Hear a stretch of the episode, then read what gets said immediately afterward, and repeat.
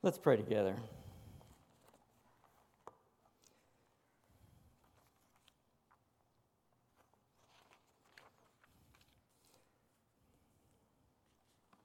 Father, we are here because your gospel is not just some private enterprise, but it is a public operation that it requires people. People who relate to one another, people who love one another, people who um, encourage one another, sharpen each other. We thank you for bringing the people in our lives that you have used to change us and to lead us. And so, Father, we're here this morning to sing praises to you, to declare your glory, to declare your goodness, your beauty, and your truth not as individuals, but as a community, as a body, as a fellowship. So, Father, we ask that these, we pray that these um, words and music of praise is pleasing to you.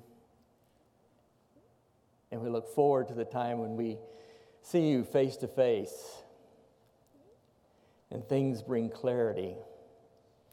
But Father, we're also thankful for these moments that pass each day, pass each moment, each, each day in our lives, each time the sun rises that you have given us. And Father, we want to surrender and submit to your leadership and your authority. We ask that you grow our love for you each moment, that it increases with the proper awe and the proper submission and the proper respect, but also the compassion and the love and the, and the, and, and the emotional commitment we have towards you. So, Father, we thank you again for this morning. We ask you to use your word for your purposes in our lives. And in Jesus' name we pray. Amen.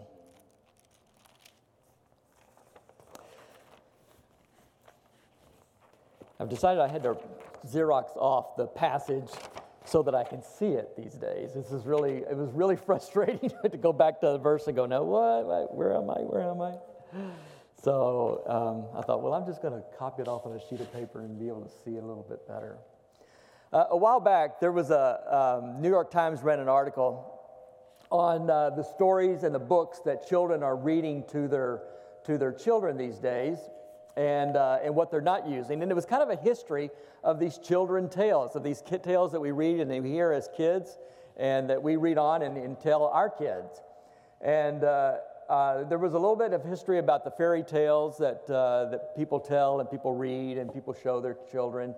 And uh, it's really interesting that very, very few parents these days ever use the fairy tales. And uh, they talked about the original intent of these fairy tales, that they were not written down by the, by the Brothers Grimm and Hans Christian Andersen and people like that. They weren't written down just to entertain kids, but they were there to teach kids. And basically, they were there to teach kids about the darkness. And, when, if you go back and look at them, they are pretty dark indeed. Uh, they, uh, we, you know, my daughter loved Cinderella. I watched the video, the Disney video, over and over and over again growing up. But uh, did you know in the original fairy tale that it ends with the stepsisters, uh, their eyes being plucked out by pigeons and then spending the rest of their life as blind beggars? and, uh, and Snow White, Snow White, the, the, the queen sent the huntsman out to uh, kill her, of course, we knew that, and, uh, but he was also to bring her heart back to the queen. And as punishment for the queen at the end, she is, uh, has to dance to her death in red hot iron shoes. And, uh, and Pinocchio is another one. Uh, you know, we have Jiminy Cricket on the Disney version. Well, actually, the companion, the companion cricket, was actually killed by Pinocchio with a hammer because the cricket made fun of his wooden head. Those are pretty dark, let me tell you. That is some dark stuff. And uh, I don't blame the parents at all for not wanting to use that to raise their kids. And I know about, I don't know about you guys, but we kind of wanted to protect Katie from some of that darkness. And, uh, and she did. She got into the, the fairy tales, uh, the, but the Disney version. But the, today they were saying in the Times article that parents aren't even using those, not even using the, the sanitized versions of the fairy tales for their kids. And instead, they're reading books like uh, Aliens Love Underpants, um, The Hungry Caterpillar, uh, Goodnight Moon. Uh, my daughter's favorite when she was little was The Little Mouse, The Red Ripe Strawberry, and The Big Hungry Bear. And those are great, great stories. Those are great, you know, great literature. And then as she got older, we read other things uh, like uh, A Little Princess, um, Secret Garden, and uh, we, we were, it was hard, at those times it was kind of hard to get a hold of English books, but there was an English library there that had the whole set of the Wizard of Oz series, which, if you didn't know, there are 14 of them. And uh, we read every single one of them with, with Katie growing up. And uh, those are, are nice stories, and they do have some conflict. They do have some dark sides, you know, into it. But in, in the end, everything ends up happy, and, and uh, you know, the villain sort of gets, his, gets what he deserves a little bit, but it's nothing really, it's nothing like po- poking your eyes out by pigeons, anything like that.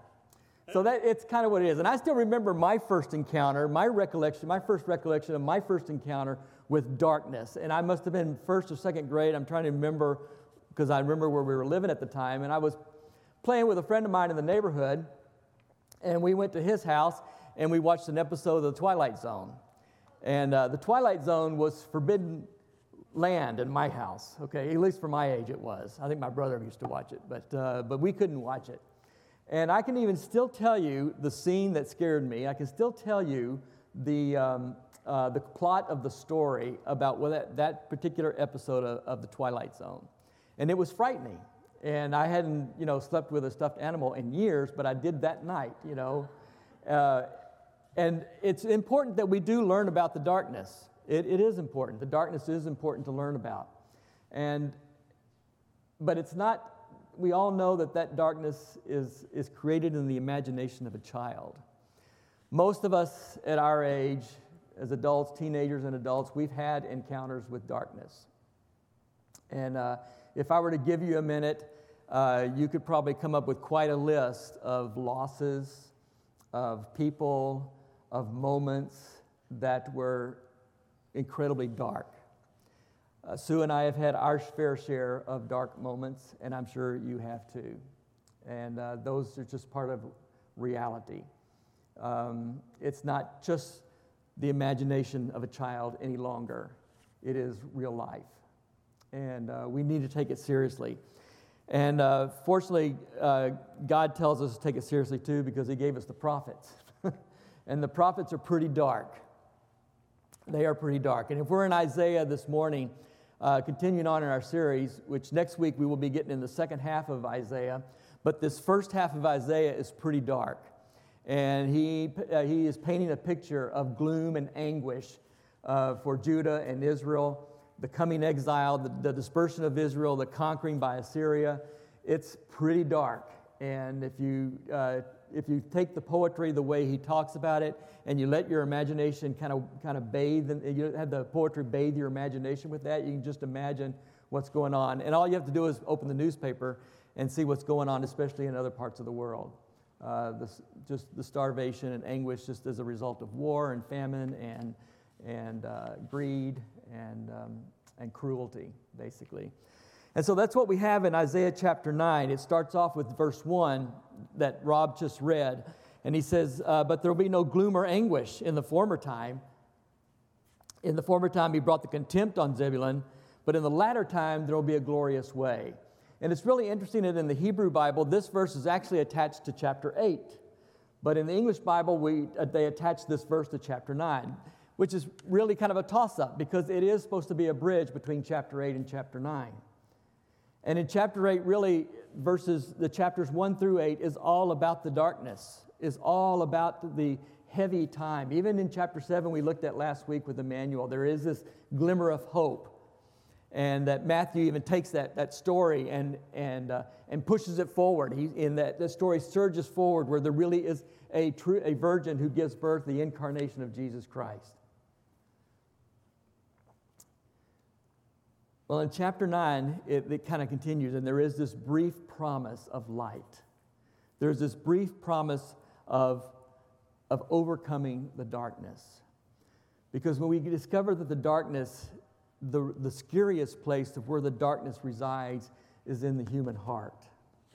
And again, all we have to do is look at the prophets and look at the world and see what the human heart has been able to leash onto the earth. It is a dark place. It is no longer just danger underneath our beds. It is now right before us. So he goes on and he, he talks about this, and, and, then he gives us this hope. And in chapter two, he says, he, he describes what this hope is, and this hope brings about joy. And this is what I think the, the prophet is trying to say here is that when God acts, the evidence of it is joy.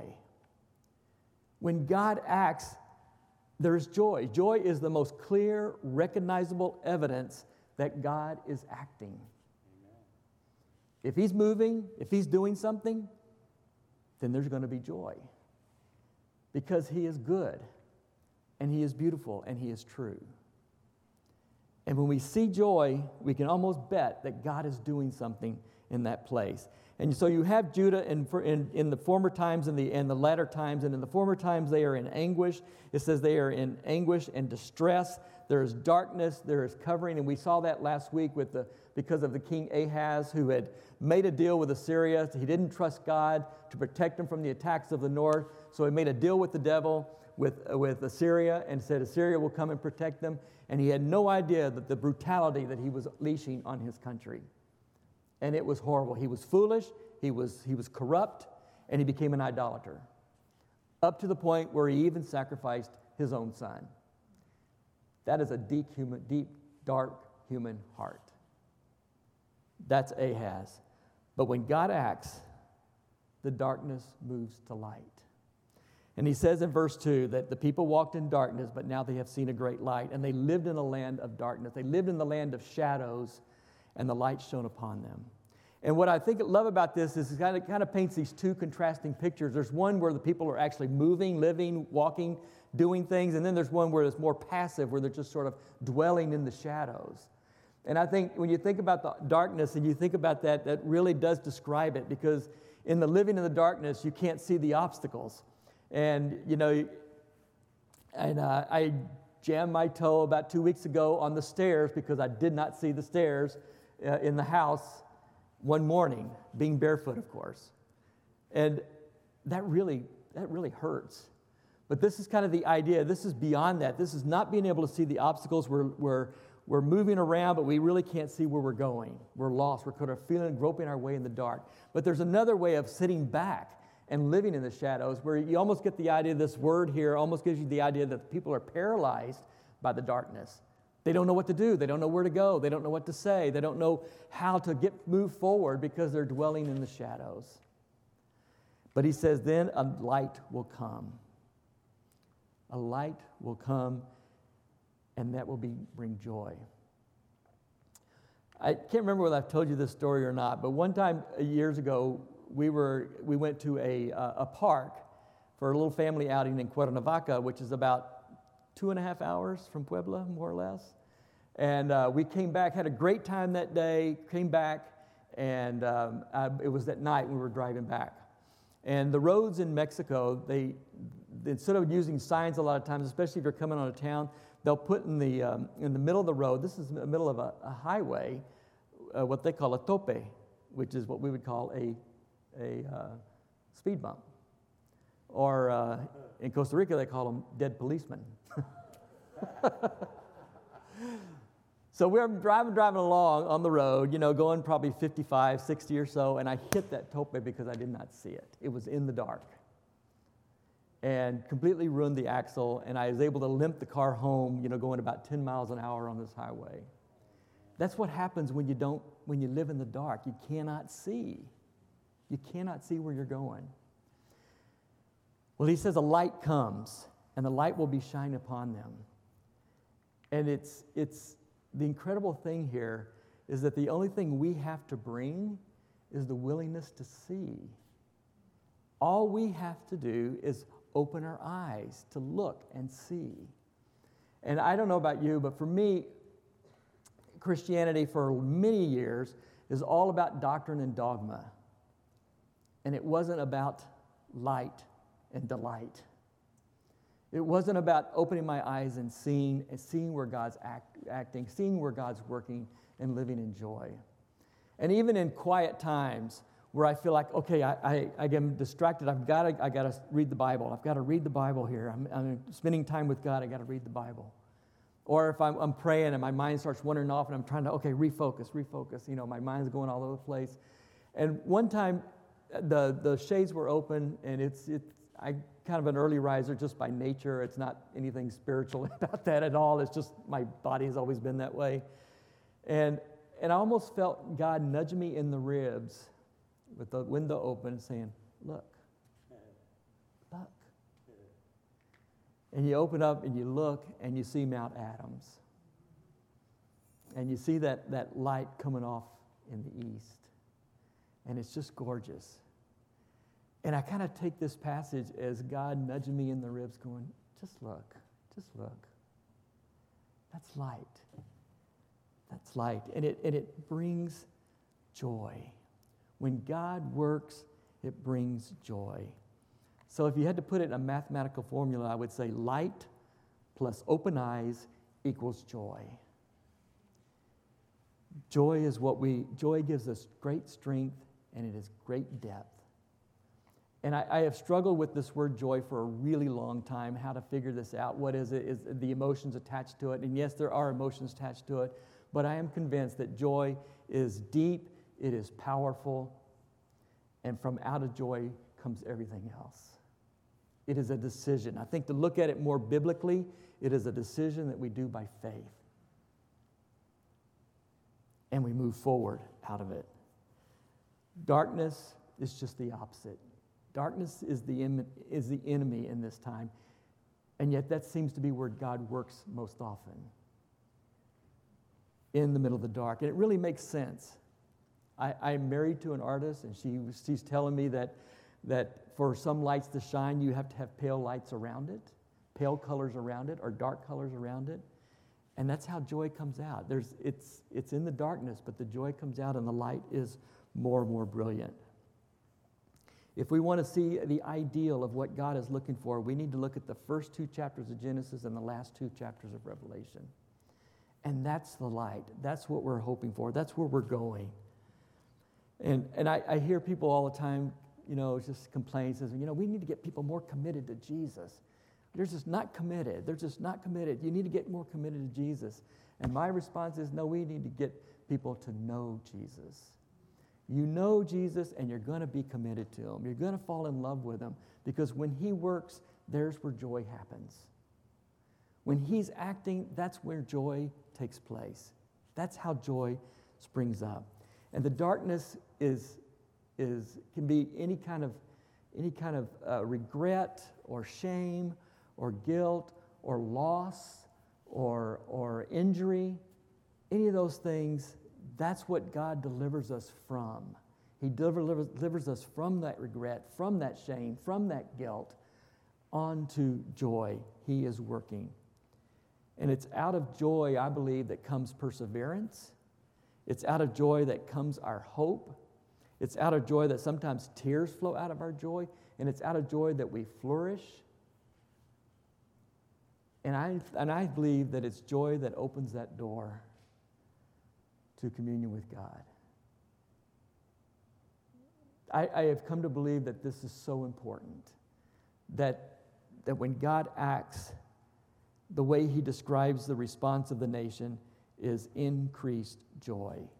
And you will rejoice before you at the joy of the harvest and the plunder.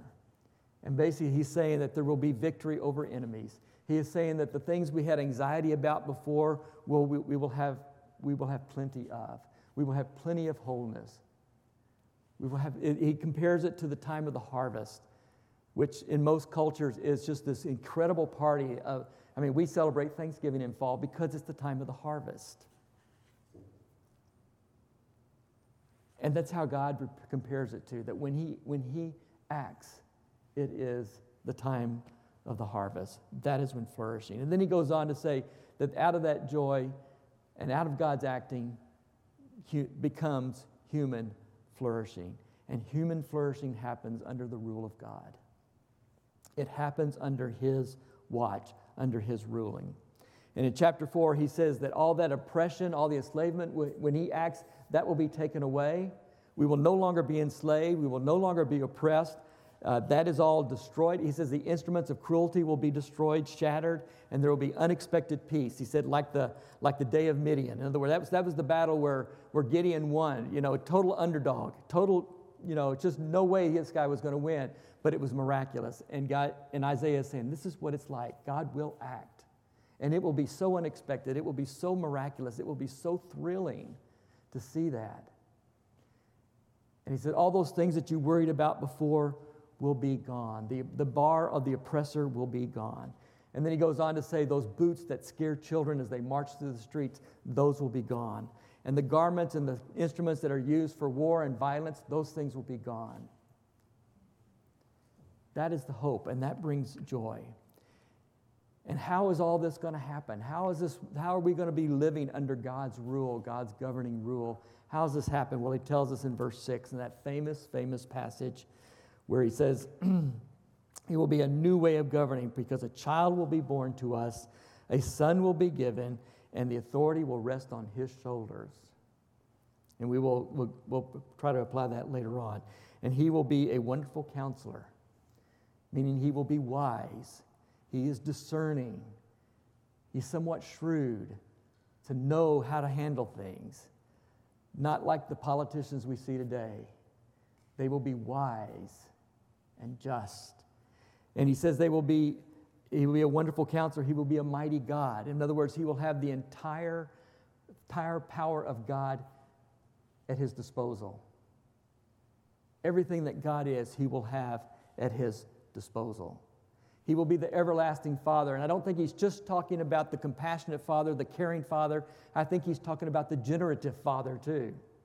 That he will be making more and more and more and more and more children, which is what we see now. That the, the, the, that the amount of the number of children has exceeded the family, the, the ethnic family of Abraham, and now includes us. Most of us in here, I assume, the Gentiles. He is a generative father, procreating father and he is the Prince of Peace. No chaos. He moves from chaos to order. And this Prince of Peace takes a lot of patience. War and violence is simply a symptom of impatience. But the Prince of Peace has patience. And he will take as long as it needs to bring about peace. And in verse 7, they bring it all together. He says all these titles are uh, cumulative.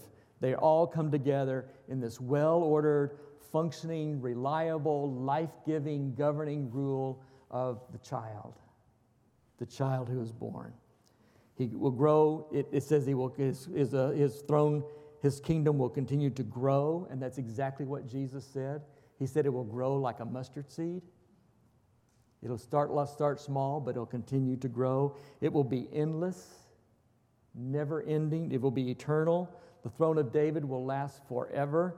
He will establish and uphold justice and righteousness. He will rule by fairness and he will rule by righteousness. Everything will be fair and good. This is where our security comes from a government that is fair and secure and right. And that only comes under the rule of the Messiah, under the rule of Christ. And one of the things that it ends here with the zeal of the Lord hosts, I think what the author is trying to get at is that God has made this moral commitment to us. He has made this moral, compassionate, emotional commitment to this. It's not just something he decided arbitrarily. It is driven by a passionate, passionate love for us. This is the story in Isaiah's time, just like Isaiah 7.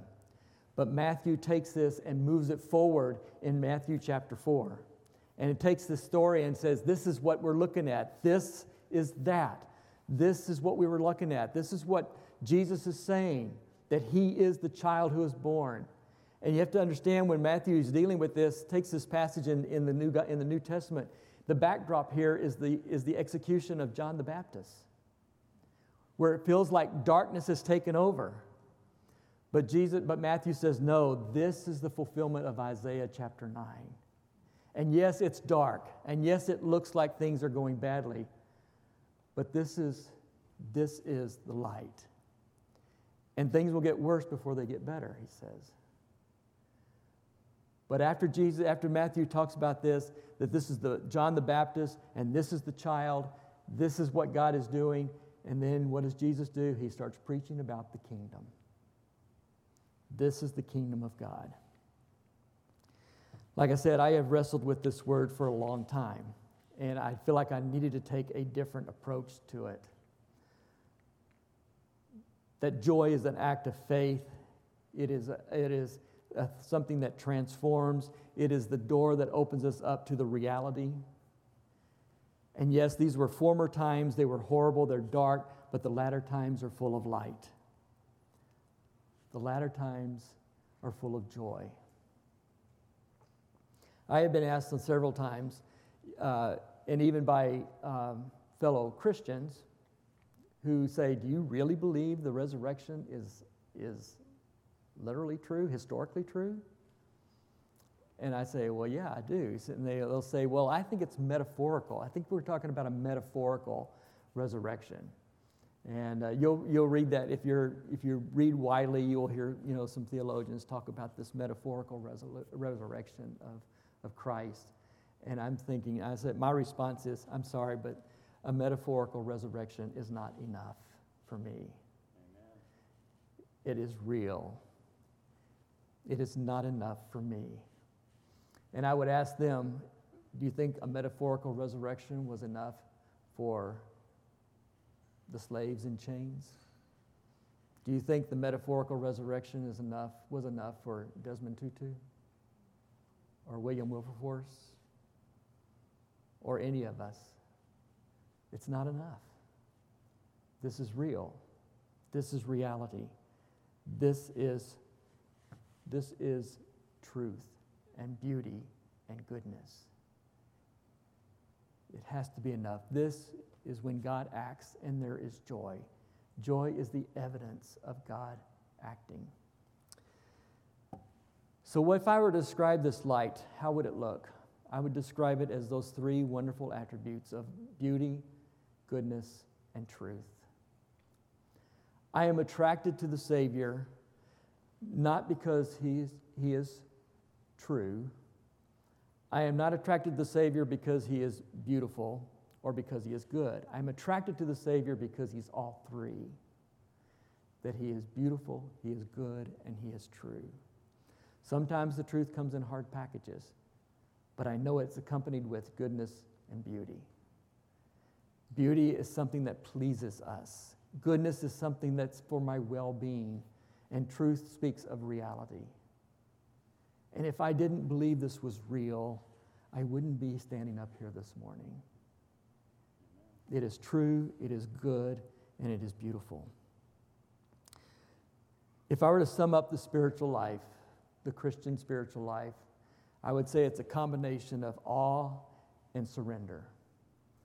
And I really think those two things together bring us to our knees and bring joy.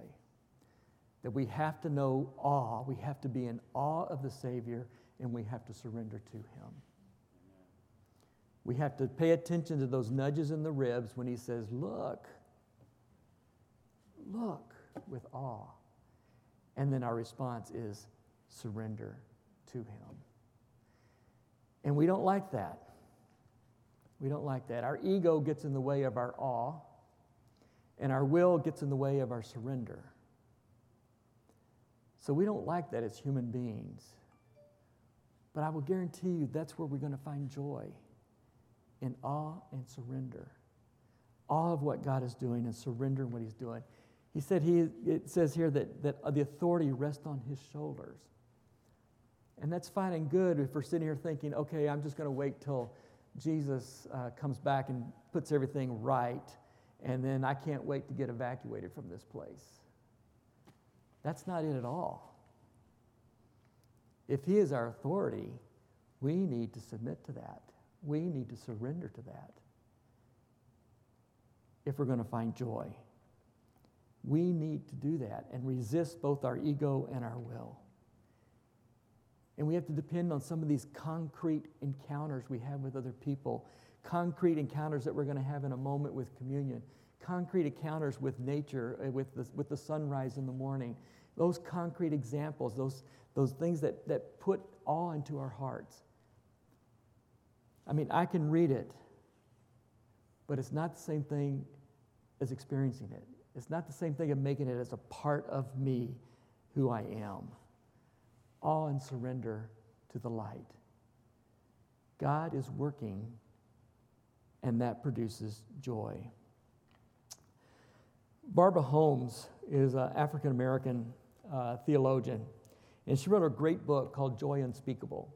And it's about the black Christian experience and the joy and how they experience joy in some very trying circumstances. And she includes a poem, and it says, uh, Joy unspeakable erupts when you least expect it, when the burden is greatest, when the hope is gone, after the bullets fly. Joy rises on the crest of impossibility. It sways to the rhythm of steadfast hearts and celebrates what we cannot see.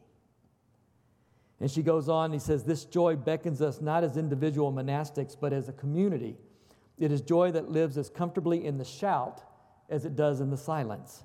It is expressed in the diversity of personal spiritual disciplines and liturgical rituals. This joy is our strength.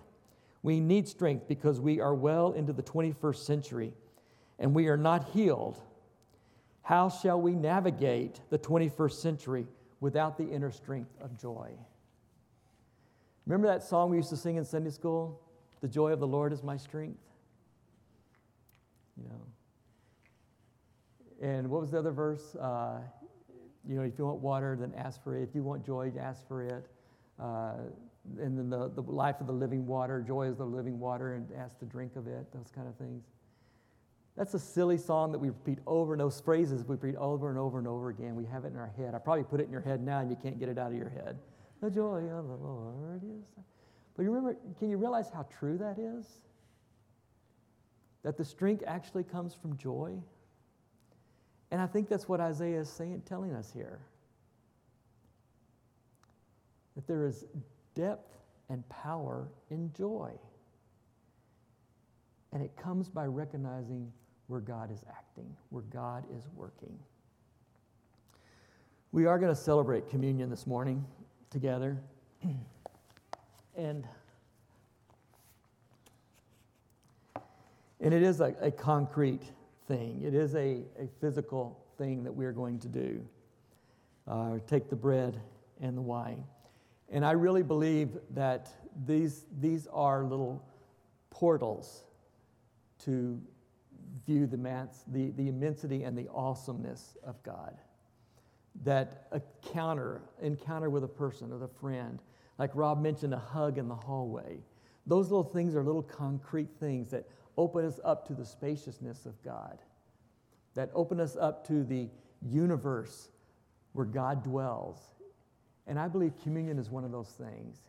It's just a wafer and it's just a cup, but it's concrete and it opens us up to the awesome work of Christ on the cross and his resurrection. I'm going to read a, read a, a paragraph from um, Bonhoeffer's Life Together. Um, Jerry probably has it memorized, but she loves this book, and it, it is a wonderful book. But he talks about the Lord's Supper. And he says, The day of the Lord's Supper is an occasion of joy for the Christian community reconciled in their hearts with God and the brethren. The congregation received the gift of the body and blood of Jesus Christ, and receiving that, it receives forgiveness, new life, and salvation. It is given new fellowship with God and men.